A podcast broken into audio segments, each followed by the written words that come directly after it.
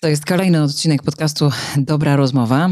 E, Agnieszka Kołodziejska, Wojtek Herra i dzisiaj będzie o pieniądzach, ale zanim o pieniądzach, to y, takim zna- naszym już starym zwyczajem, starym, bo to już któraś rozmowa, to sobie tak pozwalam, e, podsumujemy odcinek o prezentach. Jakie masz refleksje? Bo do mnie przychodziły jeszcze później wiadomości e, a propos tych prezentów, y, co powinniśmy, czego nie powinniśmy, czy z drugiej ręki dawać, czy nie dawać. Mnóstwo tego jeszcze przyszło. Ja dostałem przepiękne głosówki w ogóle dotyczące tego i to jest w ogóle ciekawa historia, że są tacy ludzie, których można nazwać nieprezentowi. O, Znaczy, cokolwiek byś nie zrobiła i cokolwiek byś im nie dała, oni i tak się nie ucieszą. Nie. I to jest w ogóle taki temat, który jest dość trudny. Czy dawać im w ogóle w związku z tym prezenty, czy może zaproponować im, żeby, no właśnie, było bez prezentów. I to jest chyba taka główna refleksja, ja mogę się pochwalić już, że się wywiązałem z dania prezentu używanego. tak? Nie powiem co, ale już dałem. Dałeś? Dałem używany prezent. I jaka była reakcja? Bardzo pozytywna. Świetnie. Ale bo ten prezent y, był taki, że on się nadawał na to, żeby być używanym. A nie powiesz, co to było? Nie. No dobra. Ja mam taką smutno-wesołą refleksję. Ojej. Nie, może być taka? Smutno-wesoła? Em, jak się jest trochę osobą jakby publiczną, jak się na przykład pracuje w radiu, albo ma się tam, wiesz, 100 koła obserwujących na Instagramie, to ci firmy albo jakieś tam marki zaczynają wysyłać prezenty, no nie? E, ale prezenty wysyłają też prywatni ludzie w takich sytuacjach, ponieważ znają mój adres do radia i mogą mi coś wysłać, na przykład na święta. No wiesz, marki, no to wiadomo, no jak ktoś produkuje bluzy, no to wyślę bluzę. Ale dostałam kilka prezentów e, na święta od zwykłych ludzi. E, Od takich, których nie znam, którzy gdzieś obserwują mnie na Instagramie. I moja smutna refleksja jest taka, że od nich dostałam prezenty, z których się ucieszyłam, a od bliskich dostaję zazwyczaj takie, które tam albo mi są obojętne, albo wcale się z nich nie cieszę, jeżeli to nie jest wkrętarka. Em, Dlaczego trochę smutna? To jest znaczy wesoła, bo, bo, bo super jest dostawać prezenty, z których człowiek może się ucieszyć, a smutna jest taka, że bliscy znają cię gorzej niż obcy. Czasami. To A znaczy, to jest w ogóle moim zdaniem, a ja myślę też, że są mniej wrażliwi. Znaczy ja naprawdę mam takie przekonanie i to jest moje największe marzenie, żebyśmy po tej rozmowie o pieniądzach zapamiętali jedną bardzo ważną rzecz. Włączmy wrażliwość na drugiego człowieka. Znaczy zastanawiajmy się, czy... Bo ja w ogóle mam takie przekonanie, że ja nawet, o, to, to jest myśl, ty, ty, ty, przepraszam bardzo, że ci przerwałem tak mocno, ale ja mam takie przekonanie, że ja mam chyba taki test dobrego prezentu. To jest pytanie, czy ja bym chciał go dostać. mhm. I jeżeli odpowiedź jest nie, a wiem jednocześnie, że ta druga osoba by się z niego bardzo ucieszyła, albo mam duże prawdopodobieństwo, to znaczy, że ten prezent jest naprawdę dla tej osoby, a nie dla mnie. Hmm. Okej. Dobra. Temat prezentów uważamy w zasadzie za zamknięty. Otwieramy zupełnie nowy, czyli A ja chciałem tylko jeszcze pieniądze. powiedzieć, jak, powie- jak powiedziałeś, powiedziałaś z kolei o prezentach od firm, to ja chciałem powiedzieć, później ci pokażę, jakie dostaliśmy przepiękne e, magentowe mikro, te, telefony od T-Mobile, w sensie takie jak pierniczki, po prostu prześliczne. Znaczy to był, absolutnie ja dostaję niestety, albo na szczęście, dość dużo prezentów od firm, taka moja praca, że staram się być miły i przyjazny dla tych firm i oni są wdzięczni. Ja też im wysyłam trochę prezentów. Ale to naprawdę zrobiło robotę, bo ja się po prostu prawie wzruszyłem, bo to takie ładne, że możesz oprócz tego, że zjeść, to jeszcze powieść na choince, więc naprawdę, na, na, naprawdę śliczne. Ale właściwie zamykając, mam jeszcze jedną historię, bo to jest y, cudowny komentarz jednego z moich klientów, u którego byłem na spotkaniu w mijającym tygodniu. Pojechałem do niego z winem, spotkaliśmy się, no i na koniec spotkania wręczam mu wino, a on wyciąga i wręcza mi wino. I tak spojrzał i powiedział, dobra Wojtek, może naprawdę powinniśmy już zaprzestać sobie dawać nawzajem te prezenty, bo to jest kompletnie bez sensu. W takim sensie jakby i dla środowiska, i dla wszystkich będzie lepiej, jeżeli sobie tylko wyślemy zdjęcie. Mam wino. Ty też? Dobra, ekstra, nara. Tak? I moim zdaniem faktycznie ten taki moment wymiany barterowej prawie, że i to już takiej dosadnej pod tytułem to flaszka za flaszkę, elo, idziemy dalej, naprawdę już moim zdaniem nie ma sensu. No dobra, zamykamy prezenty. Zamknięte prezenty. Zamykamy prezenty, otwieramy pieniądze. E, Bo to był właściwie pomysł Wojtka, ten temat. W zasadzie chciałeś o czymś innym rozmawiać, ale stwierdziłeś, że trochę nam jeszcze nie wypada. Tak. Za, za, rozpoczynając w ogóle temat tego, e, tej audycji, czy też jakby zbieranie głosówek, napisałem seks i pieniądze to dwa najczęstsze powody nieporozumień w związkach. Z Agnieszką znamy się za krótko, aby rozmawiać o seksie, zatem porozmawiamy o kasie. Ale tak jest. Znaczy, ja mam absolutne przekonanie, że jeżeli są dwa tematy, które w największym stopniu są kłopotliwe w relacjach, to w relacji romantycznej jest to seks, e, a w relacji każdej jest to kasa. Mhm. No kasa... Mm tak, masz rację. W, relacji każdej kasa jest e, pewnym problemem i pytanie wciąż pozostaje chyba otwarte, jak rozmawiać o pieniądzach. Ja, się, ja mam 45 lat, ja do tej pory się tego nie nauczyłam. E, nie, nie, nie nauczyły mnie również mm, pewne sytuacje, które się wydarzyły. To jest temat trudny. Może spróbujemy sobie go jakoś tam uporządkować z pomocą naszych słuchaczy, którzy nam się licznie nagrali w głosówkach, więc bardzo w ogóle wielkie dzięki za to. Postanowiliśmy, że zaczniemy od takiego kręcenia się wokół pieniędzy e, w związku kobieta-mężczyzna, mhm. E, gdzie, jak wiemy od zarania dziejów, tak jest, że raczej panowie zarabiają więcej. Mm, tak się utarło, tak się przyzwyczailiśmy, że tak już jest. Pytanie, czy kobieta w związku zarabiając więcej, no jest w stanie ten związek utrzymać, bo to może być dla mężczyzny trudne. Czy to jest ok, że kobieta zarabia w związku więcej? Ojejku, to ja w ogóle w tej chwili najchętniej was odeślę, bo myślę sobie, że będziecie być może oglądali ten, e, znaczy słuchali tego podcastu w okresie świątecznym, świąteczno-noworocznym, więc zamiast 17 raz oglądać Kevina, może wróćcie do filmu Praktykant z Robertem De Niro absolutnie, moim zdaniem, jedna z lepszych jego ról. I tam jest historia również, że właścicielka firmy, w której zatrudnia się De Niro, jest w relacji małżeńskiej i jej mąż podjął decyzję, że to on się będzie zajmował dziećmi i zrezygnował ze swojej kariery. Czyli kur domowy. Został kogutem domowym. A, tam Nawet, nawet tam jest to ładnie to wyjaśnione i tam jest faktycznie dużo, e, dużo wątku, jak to bardzo często się kończy, czy my umiemy sobie z tym poradzić. Natomiast jako wstęp do tej rozmowy, ja bym chciał podać wyniki bardzo prostej ankiety, e, zrobionej zarówno na Instagramie, jak i na LinkedInie. Pytanie brzmiało: czy kobieta może być versus chce być głównym źródłem utrzymania rodziny i zarabiać zdecydowanie więcej od partnera? To, co jest ciekawe, to najwięcej głosów zebrała odpowiedź tak udzielona przez mężczyzn. Mm. Czyli mężczyźni mówią, razie, że są z tym ok. Że są z tym ok. Tak, oni mówią, kobieta może zarabiać więcej niż my. Co ciekawe, drugą najczęściej udzielaną odpowiedzią jest odpowiedź nie, udzielana przez kobiety. O rany.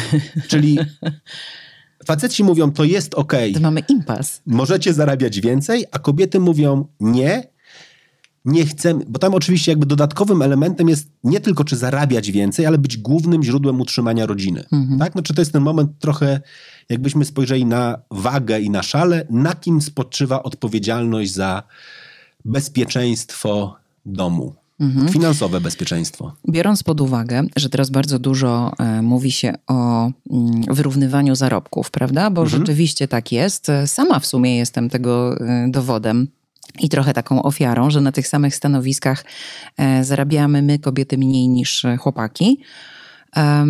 To są już coraz e, mniej duże, mhm. że tak powiem, różnice, ale jednak nadal są. Więc z jednej strony chciałybyśmy z tymi facetami zarabiać tyle samo, no nie, albo więcej, a dlaczego nie? No ale z drugiej strony wyobraź sobie, że masz męża z tej samej branży, żonę, no i zarabiacie równo, albo ona zarabia więcej, no i co? No i, no i te dziewczyny, tak jak wynika z twojej ankiety, one się trochę na to nie godzą. Tak, no czy to można byłoby powiedzieć, że mamy taką sytuację, w której chciałybyśmy zarabiać tyle samo co faceci, ale jednocześnie mieć partnerów, którzy zarabiają więcej niż my. Ciężko będzie ich znaleźć, jeżeli wyrównamy te zarobki. Mało tego, jest bardzo dużo, i tu bardzo, bardzo, bardzo serdecznie dziękuję za dyskusję na e, LinkedInie. Bardzo dużo osób napisało, że tak naprawdę to, to powinna być partnerska relacja i obydwie strony powinny zarabiać tyle samo. Mhm. I wtedy w ogóle jest super. No ale trudno się dobierać w związku na zasadzie zarobków. Wiesz, może stwórzmy aplikację, wiesz, Tinder Money, e, że wiesz, będziesz serduszkował tych, którzy ci tam, nie wiem, tak samo zarabiają. No nie i tylko w, spośród tych będziesz mógł wybierać swoich partnerów. To trochę jednak kuriozalne jest, nie? Mało tego, ja bardzo mocno wierzę w to, że równe zarobki są bardzo, bardzo, bardzo możliwe na początku kariery. Tak, znaczy jestem w stanie sobie wyobrazić, że Poznałem się ze swoją partnerką na studiach, kończyliśmy ten sam kierunek, idziemy do podobnych firm i na starcie dostajemy podobne pieniądze. I to jest absolutnie ok. Ale później jest bardzo ważne pytanie. To jest takie pytanie, które moim zdaniem to jest bardzo świadome pytanie pod tytułem: Dobra, to kto robi karierę, a kto zajmie się dzieckiem? Na przykład, jeżeli myślimy o urodzeniu dziecka. Mhm. Ja dalej, ja totalnie wierzę, że to jest wspólna decyzja. Tak? Znaczy, że to jest taka decyzja, w której siadamy i mówimy, dobra, dziecko to nie jest tylko ciąża plus połóg, to jest jeszcze później trochę okresu związanego z wychowaniem tego dziecka, odchowaniem i tak dalej, co oznacza, że ktoś z nas na ten okres musi zrezygnować ze swojej kariery. Bardzo dużo badań mówi o tym, że mężczyźni są takimi samymi dobrymi rodzicami jak kobiety. I to już jest dzisiaj absolutnie potwierdzone. Dziecko, szczególnie w tym okresie po połogu, nie musi być z matką. Tak? Znaczy, mężczyzna może przejąć tą rolę, będę się zajmował dzieckiem i domem i w ogóle super, to, to jest ok, tylko to musi być jakaś tam wspólna decyzja. Ja mam takie osobiste przekonanie, graniczące z pewnością, że większość ludzi nie, nie zadaje sobie tego pytania. Znaczy, większość ludzi w ogóle mówiąc, zrobimy dziecko, trochę przenosi zwyczaje, przekonania w druki naszych babć, ciotek, matek, w którym oczywistym się wydaje, że to kobieta przecież musi zrobić sobie przerwę mhm. na robienie tej kariery i w ogóle to jest spoko. No i później faktycznie ciężko jest mówić o tym, że mamy równe szanse. Jeżeli podejmiemy decyzję, że dobra, kobieta, jeżeli ma zdrową ciążę, bo na razie będę tylko mówił o tym wymiarze, do jakiegoś etapu, któregoś miesiąca ciąży normalnie pracuje, później robi sobie przerwę na końcówkę ciąży, urodzenie, połóg i później mężczyzna mówi, dobra, to ja zostaję w domu, a ty kontynuuj swoją karierę, no to w naturalny sposób przez kolejne miesiące, być może lata, to on z kolei rezygnuje trochę i mhm. ta równość szans się, wyje- się, się, się rozjeżdża. Znaczy, moim zdaniem nie ma szans takim, żeby długoterminowo powiedzieć sobie, hej, będziemy naprawdę szli równe. Ja to mówię, że to jest trochę jak w dowolnym sporcie typu bieg. Znaczy, na, równi jesteśmy tylko na starcie. Jak biegniemy, nie wiem, maraton, to na linii startu stoimy mniej więcej równo. Ale później są tacy, którzy dobiegają w dwie godziny, a tacy, którzy w sześć. Mhm. Wiesz co, ja bym tu jeszcze chciała poruszyć taki aspekt e, traktowania siebie nawzajem w sytuacjach, w których rzeczywiście ktoś zarabia wyraźnie, wyraźnie więcej. I tu już bez różnicy w sumie, czy, czy to jest kobieta, czy to jest mężczyzna, ale e, bywają takie osoby, które dają ci bardzo mocno do zrozumienia, że to ja tu przynoszę pieniądze i tak naprawdę ty to masz na waciki i to jest bardzo niefajne. Obrzydliwe. Obrzydliwe. Znaczy ja myślę sobie, że dzisiaj to nawet nazywamy przemocą finansową mhm. i to jest coś, z czym, e, z czym... Ale teraz znowu, z tej perspektywy patrząc, to ja jednakże trochę sięgnę do badań, które nie są z tym e, związane z tym, e, z tym, co nam się pojawiło, że akurat w tej formie, że akceptujesz trochę tę formę, że jesteś utrzymankiem lub utrzymanką, kobiety sobie z tym lepiej radzą. Znaczy, mi naprawdę, gdybyśmy zrobili badanie, czy jesteś gotów iść z kolegami na piwo i powiedzieć, hej, mam ze sobą kartę żony i czuć się z tym ok, to nie wiem, jak by było. No, ale wiesz co, to wynika oczywiście z... Um, z naszego nawet... porąbanego męskiego ego. No też, ale też z tego, że to wasze porąbane męskie ego towarzyszy nam od lat, tak? Ono, tak. ono od lat jest, płynie tym tankowcem za wami. Jest patriarchalne. E, I rzeczywiście w, w, w tym kręgu kulturowym, w którym się urodziliśmy i w którym funkcjonujemy, tak po prostu jest. E, nie miałabym nic przeciwko, gdyby mój partner zarabiał naprawdę duże pieniądze. Jestem tak w tym momencie mojej kariery, powiedzmy, tak to nazwijmy. Jestem tak przebodźcowana, jestem tak zmęczona, nawet nie zmęczona, jestem wyczerpana. Po tym roku, rok 2023 był dla mnie jakimś hardcorem, że gdyby mój partner powiedział, słuchaj, mam parę baniek na koncie, dobrze zarabiam, weź ty sobie zrób przerwę. Nie miałabym żadnego problemu w tym momencie, żeby być utrzymanką, Mhm. I nawet nie lubię tego słowa w ogóle, tak samo jak konkubina. To jest też jakieś w ogóle strasznie porąbane słowo, ale nie miałabym nic przeciwko temu, żeby on mnie utrzymywał, pod warunkiem, że byłby to taki układ, wiesz, e, dobra, oboje się po jakiejś rozsądnej rozmowie na ten temat, oboje się na, ten, na to umówiliśmy, ale że ja nie muszę żebrać o kasę. Mhm wiesz, to, to, znaczy, że ja się nie muszę wyspowiadać z każdego wydatku, e, że. Że żyję dokładnie na takim samym poziomie, na jakim żyłam, zarabiając sama pieniądze. Czyli jeżeli mam ochotę kupić sobie za 2,5 koła na przykład suszarkę do włosów, to sobie idę i ją kupuję. Oczywiście też bez przesady. Nie, tutaj w żadną stronę nie chcę przegiąć. Mm, ale, ale no jeżeli już ktoś by mi zaproponował coś takiego, no to na takich zasadach, tak? Bo nie chciałabym się jednak czuć jakoś przytłoczona i wiesz, i, i potem jęczeć w poduszkę, chlipać, że, że nie mam na to, nie mam na to, on mi będzie wydzielał. Ale nie miałabym żadnego problemu na tym etapie. Kiedyś miałabym ogromny. Kiedyś byłam taka, a nie, w ogóle nie będzie facet za mnie płacił. Chociaż do tej pory mam też problem, żeby mężczyzna zapłacił za mnie rachunek w knajpie, wiesz? Ojejku. Mam. Ja mam do tego badania. Znaczy, mamy do tego kolejną ankietę. Ja o tym chętnie, bardzo chętnie porozmawiam, ale jakby nie w tym momencie. Ja bym chciał naprawdę wrócić do tego momentu, czy miałabyś, czy nie miałabyś z tym problemu. Ja mam naprawdę bardzo, jestem bardzo ciekaw, jak słuchacze do tego podchodzą, tak? Znaczy, czy my mężczyźni, mhm. z kolei ci, którzy deklarują, i to są naprawdę duże ilości, tak? Na Instagramie 42% mężczyzn powiedziało, znaczy z całej populacji badawczej, tak? Czy tam były i mężczyźni, i kobiety, mhm. czyli 42% osób, które powiedziało tak, kobieta może zarabiać więcej niż mężczyzna, to byli faceci, czyli bardzo duża część. Czy oni naprawdę to przemyśleli? Lub też, czy, czy dobrze zrozumieli pytanie, bo chodziło o zarabianie w związku, bo oczywiście w, w sytuacji zawodowej gdzieś tam, w, na przykład, nie wiem, pracujemy w firmie, w której pracuje 100 osób. Nie, to było, to, jest to, logiczne. To było totalnie w związku. Znaczy, no właśnie, no, tylko, czy, mam czy nadzieję, na pewno mam, zrozumieli pytanie? Mam nadzieję, że tak zrozumieli, bo jakby ja trochę nawiązując do tego, ja mam takie głębokie przekonanie, że całe gender gap, czy też cała luka wynagrodzeń rozpoczyna się w domu. Tak? Bo ona się dokładnie rozpoczyna w tym momencie, w którym podejmujemy decyzję o tym, kto zrobi karierę.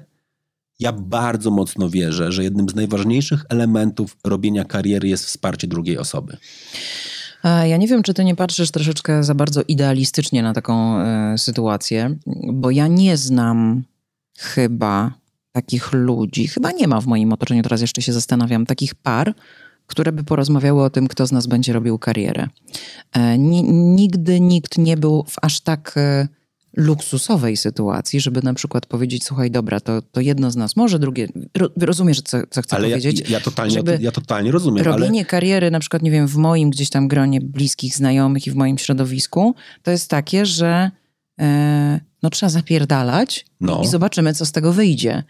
E, I bardzo wielu ludzi nie może sobie w ogóle pozwolić na to, żeby, żeby w ogóle porozmawiać, a może ja nie będę pracować, może ty, bo ty masz, wiesz, większe szanse. Ale to nie jest albo... o tym, czy, czy mogę pracować, czy nie, ale jak jest sytuacja, w której kto z nas na przykład będzie brał nadgodziny, kto z nas weźmie drugi etat, kto, bo to nie musi być zawsze tylko i wyłącznie robienie kariery w takim rozumieniu. Kto, Przynoszenie więcej hajsu, po prostu. Kto, krótko mówiąc, bardziej się zaangażuje mm. w to, to ja się totalnie z tym zgadzam, że bardzo często jest to w ogóle kompletnie poza jakąkolwiek dyskusją. Od tego zaczęliśmy naszą pierwszą dobrą rozmowę. Ludzie boją się trudnych rozmów. Mm. A moim zdaniem to powinno być totalnie świadome. Ja mam świadomość tego, że to może jest idealistyczne, ale ja naprawdę uważam, że jeżeli chcemy zmieniać świat moim zdaniem na lepsze, on się zawsze musi rozpocząć od dialogu i od ustalenia, ustalenia zasad.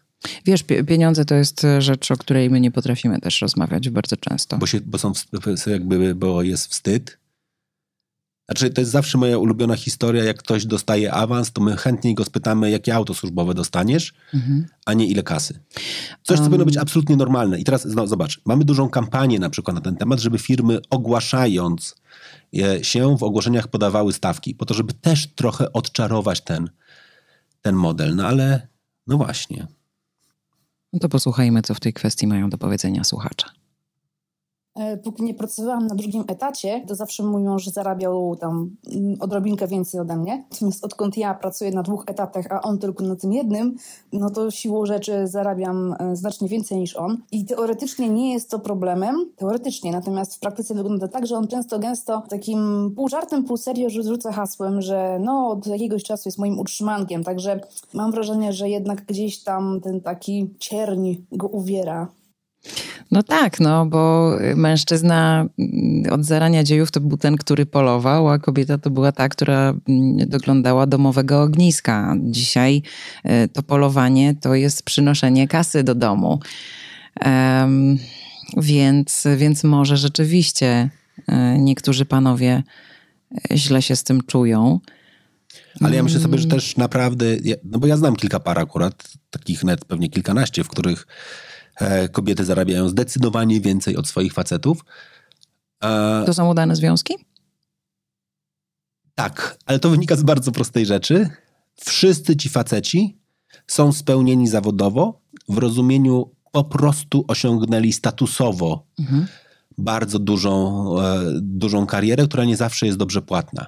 To prawda, na przykład kariera naukowa, prawda? Tak, tak to jest... dokładnie tak. Znaczy, no. jest case jakby kariery naukowej, E, jest, jest bardzo ładny przykład jakby kariery jakby artystycznej, tak? czyli jest ktoś, kto jest pewnie dobrym, ale jeszcze niesławnym malarzem, czyli jeszcze jego dzieła nie są dobrze wyceniane i oni faktycznie żyją w takim momencie i to są takie miejsca, w których ci faceci naprawdę dobrze się czują w, e, w swoim świecie. Znam kilka przykładów, w których pary umówiły się na to, że faceci będą zajmowali się domem, tak świadomie, i dziewczyny będą robiły kariery, i wszystkie takie przykłady, które znam, zakończyły się rozwodem. Hmm. Znaczy w takim sensie, że niestety i to bardzo mocno należy uderzyć w mężczyzn, po prostu zaczęli się opierdalać w domu. Znaczy hmm. jakby przyjęli taki model pod tytułem dobra, to ja wchodzę na leniucha. Hmm. Teraz przyszło mi do głowy, kiedy zastanawiałam się, jak będzie wyglądała ta nasza rozmowa o pieniądzach, y, to wtedy jeszcze o tym nie pomyślałam. A teraz dopiero przypomniało mi się, że miałam takich partnerów w życiu, z którymi nie rozmawialiśmy o tym, ile kto zarabia. Mogło być y, jasne, że któreś z nas zarabia więcej, ale nigdy nie padły kwoty, mimo że byliśmy na przykład ze sobą trzy lata. E, to nie padły kwoty. Więc um, zastanawiam się, co byś powiedział o takiej relacji. To skąd wiedzieliście, w jaki sposób podejmować wspólne decyzje inwestycyjne? Znaczy, nie mówię o inwestowaniu gdzieś, mm ale no, nie wiem, no. No nigdy. remont domu. Wiesz co, no żaden z tych związków nie poszedł y, aż tak daleko, nie, nie, nie zaszedł, żebyśmy wspólnie remontowali dom albo, robili, y, albo kupowali kanapę. A, chciałem powiedzieć, bo na drugim miejscu miałem zakup mebli. Znaczy, jakby... nie. Nie, więc, więc tak nigdy nie było, ale rzeczywiście jedno nie wiedziało, ile zarabia drugie. E, to była zrzuta na czynsz, okay. jeżeli mieszkaliśmy razem. E, no i jakieś tam wspólne wydatki, wiesz, takie ewidentnie związane z prowadzeniem domu. Mhm. E, raz ja zakupy, raz on zakupy, raz ja za prąd, raz on za prąd. I tyle. A tak to w ogóle każdy miał swoją kasę i o tym po prostu się nie rozmawiało. Okej, okay. to, to jest w ogóle bardzo ważne pytanie, które mnie zszokowało trochę, a mianowicie pytanie, w jaki sposób my dzisiaj podchodzimy do rachunków w ogóle bankowych i na Instagramie osobne rachunki powiedziało, że 46% osób, że ma osobne rachunki, 39%, że ma i osobne, i jeden wspólny, na który się zrzucają i z tego mhm. wspólnego regulują wspólne wydatki. Mhm. Wspólny rachunek ma tylko 15% osób, taki po prostu jeden dominujący wspólny, że wynagrodzenia dwóch osób spływają na jeden rachunek, krótko mówiąc, i w ten sposób podejmujemy decyzje o wydatkach. Na LinkedInie jest jeszcze większa e, rozbieżność. Osobne rachunki, czyli każdy swój ma 67% osób, 25% i wspólne, i osobne, i tylko wspólne 8%. To jest ciekawe w ogóle, bo ja zacząłem sobie zadawać pytanie, jak to było kiedyś. No wydaje mi się, że te 15% to kiedyś było raczej 70%. Dokładnie. Czyli ci, którzy mieli jedno konto, na które wpły- wpływają obie pensje. Ja pamiętam, miałam takiego kolegę Moi kiedyś. rodzice tak mają. A widzisz, przykład. ja miałam takiego kolegę w pracy kiedyś, dawno temu, e, który miał właśnie taką sytuację, że mm, nie wiem, czy oni rzeczywiście mieli w, wspólne konto, czy to były dwa osobne konta, ale każde z nich, wiesz, tak się robi czasami w rodzinie, że każde z nich miało dostęp nawzajem do swojego konta, no wiesz, na wypadek, nie wiem, czyjejś śmierci albo jakiegoś tam, wiesz, no, no jakiejś niedyspozycji w każdym razie. I pamiętam, że jak dostał premię taką dosyć znaczącą, to strasznie kombinowaliśmy, żeby ta premia z jakiegoś powodu mogła wpłynąć na moje konto, żebym ja mu mogła tę premię wypłacić w gotówce i żeby on sobie wziął tę gotówkę, włożył do książki i po prostu miał swoją kasę, o której żona nie będzie wiedziała. I to się udało, wyobraź sobie. To w ogóle, no naprawdę, to był straszny fikołek. Ale widzisz, to nie do końca działa, jak widać, e, że jednak ludzie chcą mieć swoją kasę, mimo że deklarują, nie, my tutaj wspólnie, my sobie ufamy, my nawet mamy dostęp do, swoi, do swoich rachunków bankowych nawzajem. Mm. Ale w gotóweczce, wiesz, na przykład w baśniach Andersena na półce, no nie, czwarta od lewej na górnej półce, trzyma się kasę, o której nikt nie wie. No bo tak. No bo oprócz tego, że w ogóle bardzo mocno żyjemy w takim pokoleniu mi, czy też jakby bardzo silnego ja, to w dużej mierze mówi się jednakże tak o tej niezależności i ja totalnie rozumiem, że każda ze stron ma 100% prawa do tego, żeby mieć swoją kasę, o której decyduje w 100% samodzielnie. Nie mam przekonania, czy ta kasa musi być ukrywana. Tak, znaczy totalnie roz, rozumiem ten wymiar, że mamy dwa osobne rachunki, ty widzisz mój rachunek, ja widzę twój, mamy jeden wspólny, na który się przelewa, ale generalnie jakby to jest trochę transparentne. Tak, a nie, że ja nie wiem ile ty zarabiasz, ty nie wiesz ile ja zarabiam, ale mamy jeden wspólny rachunek, na który co miesiąc przelewamy kwotę, jeżeli jest za mało, to dopłacamy, bo wydaliśmy więcej, ale generalnie ty się odczep ode mnie, a ja się odczepię od, od ciebie. Znaczy ten model, wiesz, mojego dziadka za skór, mój dziadek miał takie zaskórniaki, to prawda. On też nie przynosił babci akurat całego, całego swojego wynagrodzenia i on przynosił babci, ponieważ jeszcze nie miał rachunku bankowego, więc przynosił po prostu wypłatę, to dbało o to, żeby całej wypłaty nie oddać. To jest bardzo dobry moment, żeby posłuchać e, słuchaczki, e, która też porusza jeden temat i chciałabym tam doprecyzować e, w pewnej chwili tę wypowiedź. Dawaj. My z mężem mamy dwa konta. Mamy swoje prywatne, na które wpływają nam wypłaty, i mamy jedno konto wspólne, na które co miesiąc przelewamy e, wyznaczoną kwotę. I z tego konta wspólnego robimy wszystkie opłaty związane z mieszkaniem, z dzieckiem i tak dalej. Jak gdzieś wychodzimy razem, e, ale na własne wydatki jakieś e, mamy po prostu swoją kasę. No właśnie, tam się mm, pojawił taki, taki fragment o tym, że mamy wspólne konto, na którą przelewamy co miesiąc pewną kwotę pieniędzy. E, jaka to jest kwota? Czy jeżeli, jeżeli zarabiamy porówno, to jest dla mnie jasne, że porówno. Czy jeżeli zara, zarabiamy nieporówno, to czy te kwoty też są inne? Bo ja y, pamiętam, że mimo, że nie zarabialiśmy porówno w moich y, relacjach, to ta kwota zawsze była taka sama. To znaczy po połowie składaliśmy się na przykład na czynsz. Mieszkanie, wynajęcie mieszkania w Warszawie to jest spora kasa. Dajmy na to 3000 zł za czynsz w Warszawie e, po półtora. I nie było czegoś takiego, że kurde, ja zarabiam mniej, to może ja bym dała mniej, a ty byś dał więcej. Nie było tak, zawsze było po, porówno i powiem ci, że to się zawsze jakoś, e, jakoś odbywało w ogóle bez jakiejś specjalnej rozmowy na ten temat. Ojejku. To ci mogę pokazać jeszcze jedną perspektywę, bo o której pewnie w ogóle dzisiaj też warto porozmawiać. Mam nadzieję, że kiedyś w ogóle zrobimy na ten temat zupełnie osobny odcinek. To jeszcze jest patchwork. Na przykład. Fiu, fiu, to już w ogóle wyższa szkoła matematyki. Ja mieszkam z Karoliną i mieszkają ze mną moje dzieci. Z nami, tak? Oczywiście nazywamy je naszymi dziećmi, ale formalnie są moje, w związku z czym jest trójka nas Mhm. i ona jedna, Mhm. tak? I teraz uważam, że totalnie nie fair byłoby, gdybyśmy powiedzieli, że czynsz za mieszkanie dzielimy po pół. Tak? Znaczy, dlaczego ma? Jakby Czyli na czworo. my dzielimy na czworo, ja płacę czwarte. No, widzisz. No tak, to jest, to jest fair, bo gdyby dzieci były rzeczywiście wasze wspólne, wtedy sprawa jest jasna. A teraz wyobraź sobie, że moglibyśmy mieć tych dzieci więcej, w sensie ona mogłaby mieć jeszcze z poprzedniego związku Tak. trójkę, tu i jeszcze dodatkowo jedno wspólne. Tak? Okej. I teraz wiesz, weź podziel Mhm. w takich układach po to, żeby ten mało tego, tak? Później dochodzi dokładnie taki moment, jak właśnie wydatki na te dzieci, tak? No, akurat u mnie chłopaki są dość duzi, tak? Jeden ma 14, drugi 12 lat.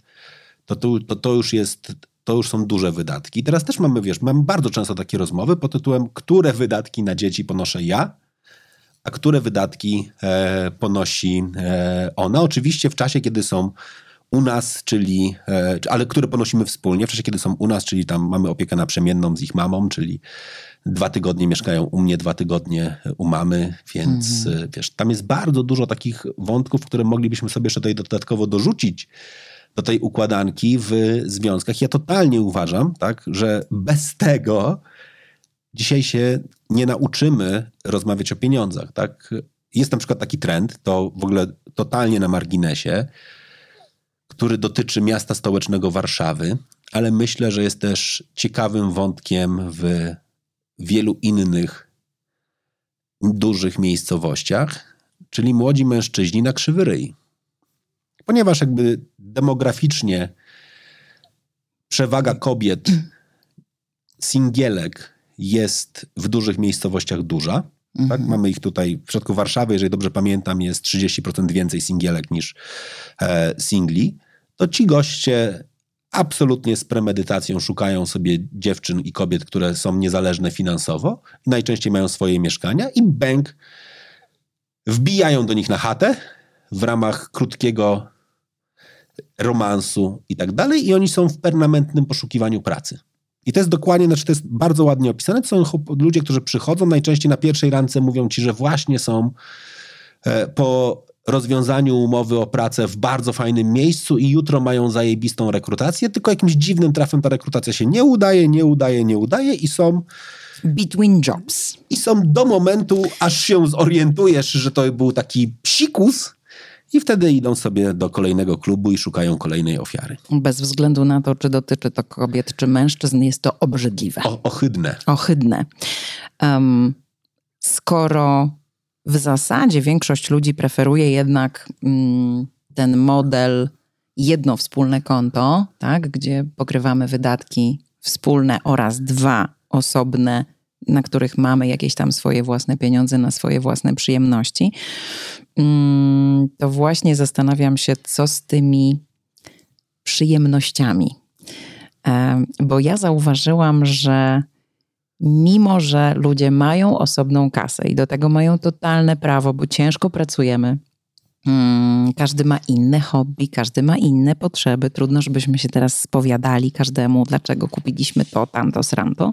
To mimo wszystko jakoś ciągle się tłumaczymy. Jakoś ciągle ta kobieta będzie udawała, że ta torebka to jest z zeszłego sezonu. No przecież widziałeś, mimo że kupiła za swoje.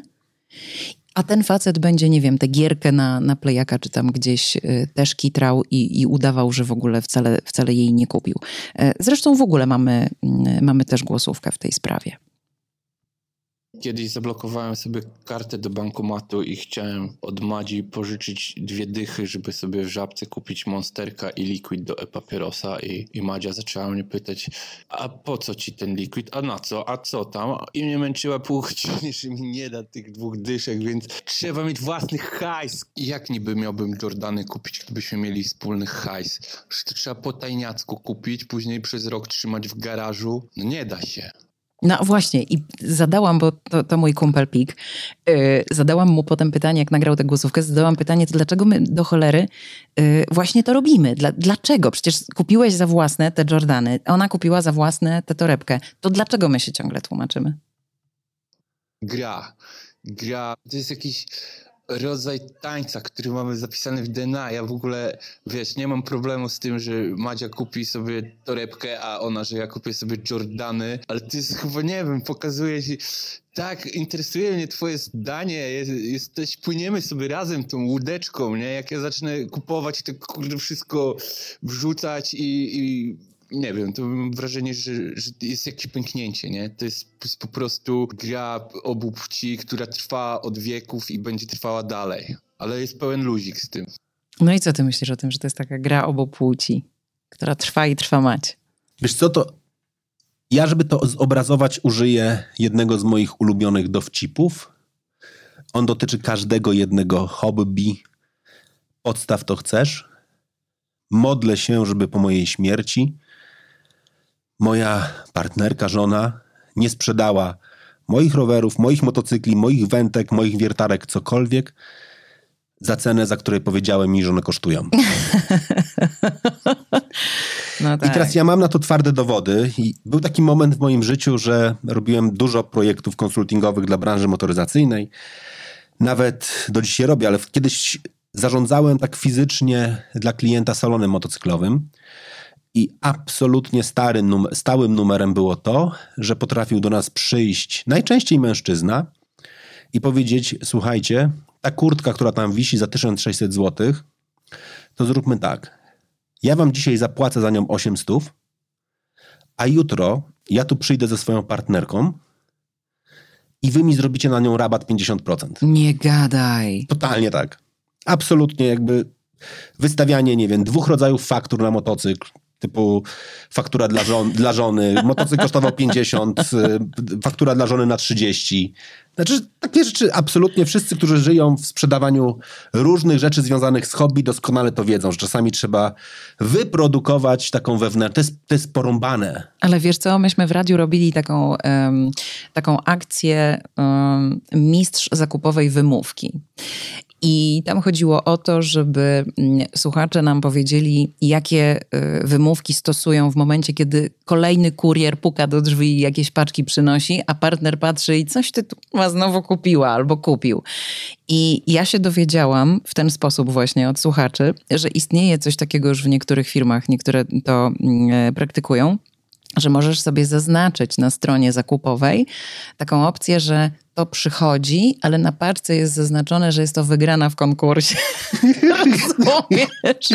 Więc po tym, jak to poszło w eter, wiesz, jak parę milionów ludzi to słyszało, to, to nie wiem, to chyba po prostu spierniczyliśmy już e, tę wymówkę, bo, bo to już być może nikt teraz tego nie kupi, nomen omen. Mm, taka słowna gra, ale, y, ale rzeczywiście ja tego, ja tego naprawdę nie zrozumiem. Ja tego nigdy nie robiłam, nie robię, nie będę robiła. Stać mnie na to, żeby kupić sobie kurtkę motocyklową za 1600, to ją kupuję i nikomu się z tego nie będę tłumaczyła. Nie, nie będę kurna robiła takich, takich rzeczy. To jest dla mnie chore. No widzisz, i na Instagramie 58% ludzi mówi, że oszukało kiedykolwiek partnera w zakupach, czyli mhm. dokładnie zrobiło ten numer, 42 mówi, że nie. Na LinkedInie jest dokładnie odwrotnie, 41% mówi, że oszukało, 59 mówi, że nie oszukało. Ale to jest bardzo wyrównane, w sensie 50-50. Znaczy 50-50, ale to wiesz, to znaczy, że dalej co drugi z nas oszukuje tak. i co drugi z nas nie oszukuje. Znaczy tak. jakby wiesz, no to, to trochę jest absolutnie jakby słaba, słaba historia. Ja myślę, że jakby bardzo ważnym elementem, który moim zdaniem za tym stoi, to stoi dokładnie ta jedna bardzo ważna rzecz. Ludzie na samym początku nie ustalili zasad. Zasad. Mhm. Znaczy nie ustalili zasady, i to naprawdę moim zdaniem nie ma znaczenia, tak? Czy ustalili zasadę, że dzielą wspólne wydatki według jakiegokolwiek klucza, czy to będzie po połowie, czy po 70, 70 do 30, czy cokolwiek, a resztę, co zostaje, jest ich, czy też, bo jestem też totalnie w stanie sobie zrozumieć, że ktoś mówi, że zakładamy wspólny budżet. Mhm. Tak? Czyli, że dokładnie robimy sobie wspólny budżet na rachunku, nie wiem, łączne koszty nasze wynoszą, nie wiem, 8 tysięcy złotych, my wpłacamy tam i tak 11, mhm. tak? I ta trójka jest dalej na nasze wspólne e, zachcianki, wydatki, nie wiem, wspólne wakacje. Wyjście do knajpy wyj, na Wyjście przykład. do knajpy. A kiedy jest twoim zdaniem ten sam początek? Bo powiedziałeś, że ludzie nas, popełniają błąd, że na samym początku nie, e, nie ustalają zasad i reguł. Kiedy jest ten sam początek? Kiedy zaczynamy razem mieszkać? No bo to trochę wtedy pojawiają się wspólne wydatki, chociaż jak nie mieszkamy razem, spotykamy się dopiero ze sobą, może na przykład, nie wiem, chodzimy do knajpy y, razem, y, jeździmy na wakacje razem na przykład, no nie? Mhm. Więc kiedy, kiedy jest ten sam początek, twoim zdaniem? Dla mnie to jest ten moment, kiedy tak naprawdę podejmujemy decyzję, że będziemy ze sobą razem. Koniec. Znaczy to nie ma znaczenia, czy zamieszkamy razem, czy mhm. nie, tylko że jest taki moment, w którym mówię, już cię przestałem podrywać, Czyli na przykład już jestem w tym momencie, kiedy decydujemy się na ten, że ten układ będzie bardziej faktycznie partnerski, tak? Nie muszę o ciebie zabiegać, machać ogonem i tysiąc różnych rzeczy. Od tego momentu. To jest w ogóle bardzo ciekawe, że my mówimy o wpłacaniu pieniędzy na wspólne konto i to, mnie, to, jest, to jest rzecz, która mnie totalnie zszokowała. Naprawdę mnie to zszokowało. Zadałem pytanie na Instagramie, czy korzystacie z aplikacji typu Splitwise? Aplikacja Splitwise jest aplikacją do dzielenia kosztów. Tak, jest parę takich aplikacji. Mhm. Ja akurat tę lubię, więc o nią pytam, dlatego powiedziałem typu. 70% nie korzysta z tego. Ja też nie. Naprawdę? Mhm. Ja nie wyobrażam sobie, ja dzisiaj sobie naprawdę nie wyobrażam życia bez niej, w takim sensie, że w domu to w ogóle, tak? Mamy absolutnie każdy jeden koszt wrzucany, łącznie z tym, że wrzucamy sobie tam również koszty, nie wiem, jak zapraszam Karolinę do teatru, to dalej tam to wrzucam, tylko wpisuję, że 100% płacę ja. Tak? Znaczy w takim sensie, bo tam dalej możesz sobie Ale- ustawiać wysokość, po to, żebyśmy też widzieli budżet. Ale to śmieszne, co mówisz, bo y, mówisz, już przestałem cię podrywać, czyli ustalamy, że jesteśmy razem, a mówisz, jak zapraszam Karolinę do teatru, czyli to Bo- nadal nie, to, to nadal nie jest tak, że to my idziemy do teatru, tylko ja zapraszam. Dajemy sobie prawo do tego. Mhm. Znaczy możemy pójść do teatru pół na pół i często tak chodzimy. Okej. Ona może chcieć kupić bilety i mówi, hej, kupiłam bilety i teraz ja za nie zapłacę, bo to jest moja decyzja, bo chciałam ci zrobić przyjemność. I ja też mogę to zrobić. Tak? Znaczy, Rozumiem. znaczy mamy dokładnie ustalone, że mamy bardzo prosty układ tak naprawdę. Ten układ brzmi, jeżeli wydajemy pieniądze wspólnie, to o nich rozmawiamy, tak? I tam jest, nie o, o jedzeniu nie rozmawiamy i tak dalej, i tak dalej. Jeżeli, nie wiem, chcemy razem iść do, pojechać, nie wiem, na weekend, to razem ustalamy, ale każde z nas ma prawo zro- Zrobić coś ekstra. Zrobić niespodziankę, Mhm. czyli powiedzieć, hej, zrobiłam ci niespodziankę, zabieram cię do Krakowa, hej, zrobiłem ci niespodziankę, jedziemy, nie wiem, do Berlina. I wtedy to jest jakby zupełnie e, osobno jakby rozliczane. Dalej tam to wpisujemy po to, żeby widzieć jakby wydatki. Znaczy, bo ja akurat bardzo mocno wierzę w to. Jestem bardzo słaby w ogóle w zarządzanie kasą, więc ta opcja, że przynajmniej widzę, ile wydałem, jest naprawdę Mhm. jakby bardzo, bardzo mnie, mnie, mnie porządkująca. I pewnie do tego jeszcze przejdziemy, rozmawiając trochę w relacjach niekoniecznie romantycznych, ale z przyjaciółmi. Ja uważam, że ta aplikacja genialnie się sprawdza na wszystkie wyjazdy. Tak? Znaczy, jak sobie zakładamy grupę na wyjazd po to, żeby uprościć sobie sytuację, szczególnie w takiej sytuacji, jak nie wiem, wynajmujemy willę, w której będziemy razem gotowali, w związku z czym robimy wspólne zakupy.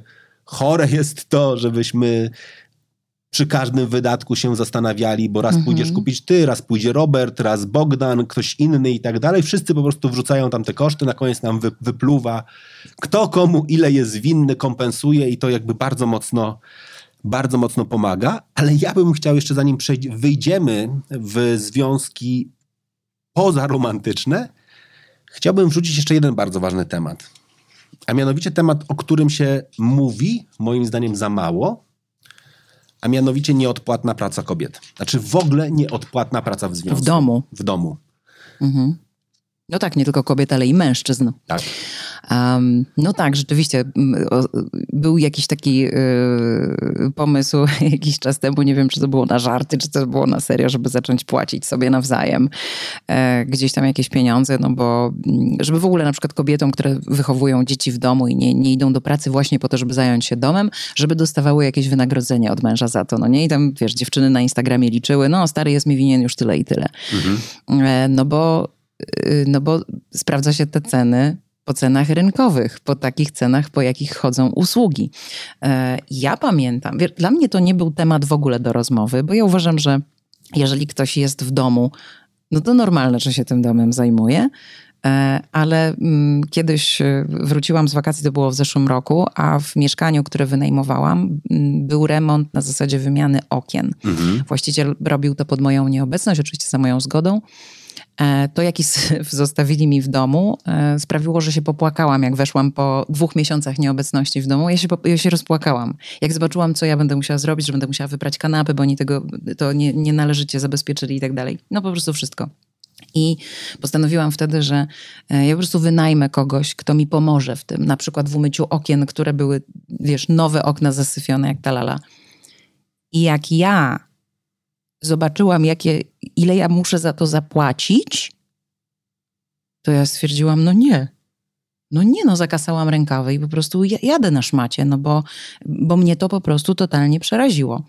Więc gdybym miała płacić mojemu partnerowi cenę rynkową, gdyby on mhm. siedział w domu i zajmował się domem, to ja bym wolała też zakasać sama rękawy i to zrobić. Bo chyba właśnie dlatego nie korzystamy bardzo często z usług e, podwykonawców, że się tak wyrażę, bo to jest dla nas za drogie. To, znaczy, dobra, to ja, ja jestem bardzo mocno w tym, e, w tym miejscu. Znaczy, ja w ogóle uważam, że nie mam przekonania, że powinniśmy za nią płacić. Mam przekonanie, że powinniśmy ją ewidencjonować.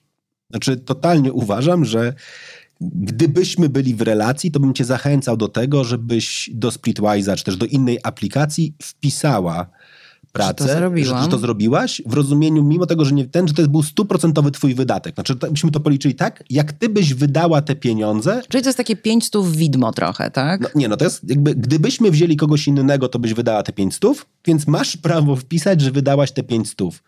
Ale ja tutaj wrzucę taki kamyczek do tego ogródka, bo ja dalej uważam, że mężczyźni za mało angażują się Generalizuję, oczywiście, ale statystycznie, tak to, to mówią badania. Za mało angażują się w obowiązki domowe. Ale jest jeden obszar, który robią bardzo dużo, to są remonty. Mhm. Dalej dominującą funkcją urlopu w Polsce jest malowanie i remont. Mhm. Ludzie biorą urlop wypoczynkowy po to, żeby zrobić remont w domu. Stereotyp mówi, że to baba sobie wymyśliła, A, ty, że zrobimy jest, to w trakcie urlopu. Rzeczy. Ja kiedyś robiłem projekt dla jednego z producentów kafelek i glazury i on mi pokazał dane, jaki procent remontów w Polsce jest robiony w modelu DIY, czyli do it yourself, czyli o, zrób, ze szwagrem. zrób to ze smakiem, czyli klasyczny numer, my ze szwagrem położymy kafle. No i ile procent? 70. Widzisz? Czyli Prawdopodobnie właśnie chodzi o to, o czym ja mówię. Wolę to zrobić sam, nie dlatego, że się wykażę, bo taki jestem sprytny i ze szwagrem zrobimy, tylko dlatego, że nie chcę płacić takiej stawki rynkowej, bo będzie Ale to taniej. jest prawda. No tylko teraz zobacz, tak? Jakbyśmy sobie po policzyli, bo ja rozumiem, że my często nie widzimy tych mężczyzn, którzy się nie angażują w sprzątanie, ale ilu facetów, już pomijam w ogóle ekstremalne przypadki, znam takie, czyli ludzie, którzy sami zbudowali dom. Tak? Mhm. Naprawdę jakby po godzinach jeździli, wykańczali go, ile osób, nie wiem, położyło e, podlewanie e, ogrodowe w ogrodzie. I teraz gdybyśmy policzyli, ile firma ogrodnicza bierze za położenie podlewania, a ile można byłoby wpisać dla tego miłego pana, który wykonał w, swój w swoim wolnym czasie, to ten, ja, ja, ja, dalej jestem ostatni, który mówi, żeby się za to rozliczać i kasować, ale jestem pierwszy, który mówi ewidencjonować, mhm. bo znowu, po pierwsze, być może to czasami odpowie na pytanie, ej, to nie ma sensu. Znaczy, naprawdę już weźmy tego gościa od ogrodów i spędźmy mi miło czas, ale również czasami zobaczmy balans, bo ja uważam, że my coraz więcej rozmawiamy, że w coraz większej ilości domów jest ta relacja bliska partnerskiej i ci mężczyźni nie są tymi to jest, był taki standard nieobecnego ojca, czyli wraca z pracy, kładzie się na kanapę, otwiera, otwiera gazetę. I podnosi i, nogi, jak ona odkurza. I podnosi nogi, jak ona odkurza i pije piwo od razu. Dalej mam świadomość, że taki model też funkcjonuje, ale akurat jestem zaangażowany w kilka badań dotyczących nowoczesnych mężczyzn, też zmian dotyczących męskości i my się chcemy angażować. Nie wiem, w rodzicielstwo, tak? To jest temat, który bardzo mocno dzisiaj już jakby jest dobrze widziane to, żebyśmy spędzali czas z tym dzieckiem, żebyśmy też się z nim bawili i tak dalej. To oczywiście ja wiem, wszystkie, wszystkie stand-upy mówią, pobawiłeś się godzinę, zrobiłeś 16 zdjęć na Instagram i zostawiłeś klocki rozwalone w całym pokoju, a teraz ja to muszę sprzątać.